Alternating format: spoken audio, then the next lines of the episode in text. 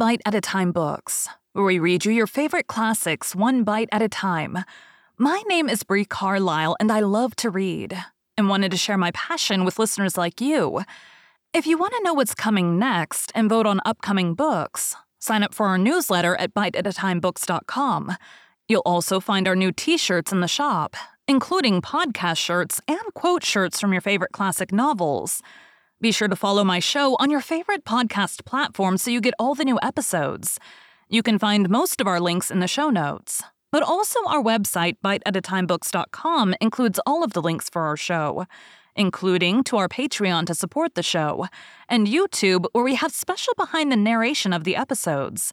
We're part of the Bite at a Time Books Productions Network. If you'd also like to hear what inspired your favorite classic authors to write their novels, and what was going on in the world at the time, check out the Bite at a Time Books Behind the Story podcast, wherever you listen to podcasts.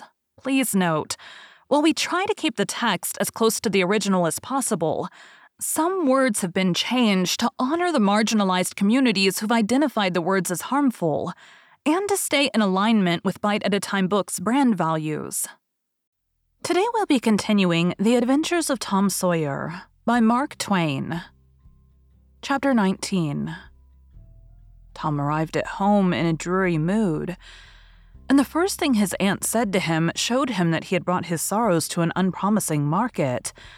Tom, I've a notion to skin you alive. Auntie, what have I done? Well, you've done enough. Here I go over to Sereny Harper like an old softy, expecting I'm going to make her believe all that rubbish about that dream. When lo and behold, you she'd found out from Joe that you was over here and heard all the talk we had that night. Tom, I don't know what it's to become of a boy that will act like that. It makes me feel so bad to think you could let me go to Sereny Harper and make such a fool of myself and never say a word. This was a new aspect of the thing. His smartness of the morning had seemed to Tom a good joke before, and very ingenious. It merely looked mean and shabby now. He hung his head and could not think of anything to say for a moment. Then he said, Auntie, I wish I hadn't done it, but I didn't think. Oh, child, you never think. You never think of anything but your own selfishness. You could think to come all the way over here from Jackson's Island in the night to laugh at our troubles, and you could think to fool me with a lie about a dream. But you couldn't ever think to pity us and save us from sorrow. Auntie, I know it was mean, but I didn't mean to be mean. I didn't, honest. And besides, I didn't come over here to laugh at you that night. What did you come for then? It was to tell you not to be uneasy about us, because we hadn't got drowned. Tom, Tom, I would be the thankfulest soul in this world if I could believe you ever had as good a thought as that. But you know you never did. And I know it, Tom. Indeed, indeed, I did, Auntie. I wish I may never stir if I didn't. Oh, Tom, don't lie. Don't do it. It only makes things a hundred times worse. It ain't a lie, Auntie, it's the truth. I wanted to keep you from grieving. That was all that made me come. I'd give the whole world to believe that. It would cover up a power of sins, Tom. I'd be most glad you'd run off and acted so bad. But it ain't reasonable. Because. Why didn't you tell me, child?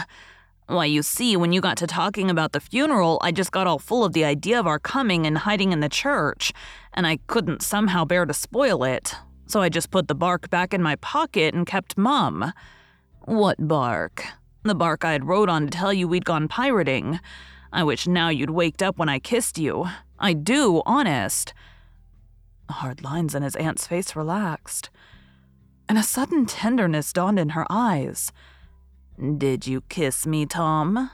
Why, yes, I did. Are you sure you did, Tom? Why, yes, I did, Auntie. Certain sure. What did you kiss me for, Tom?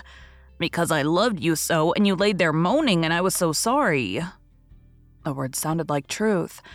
The old lady could not hide a tremor in her voice when she said, Kiss me again, Tom, and be off with you to school now, and don't bother me any more.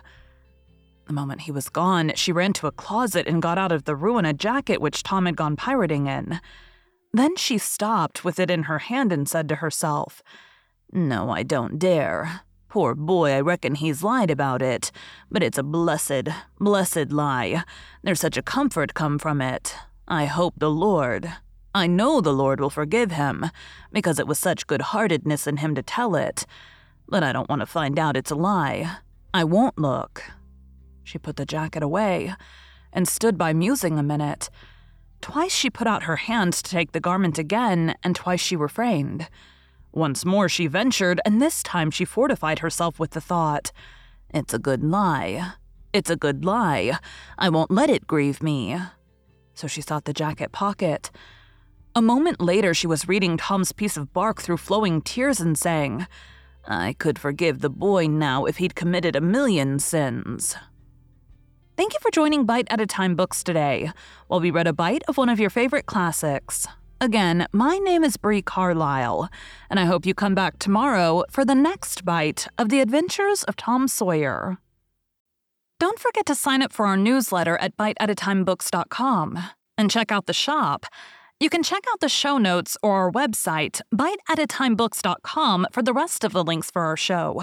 We'd love to hear from you on social media as well.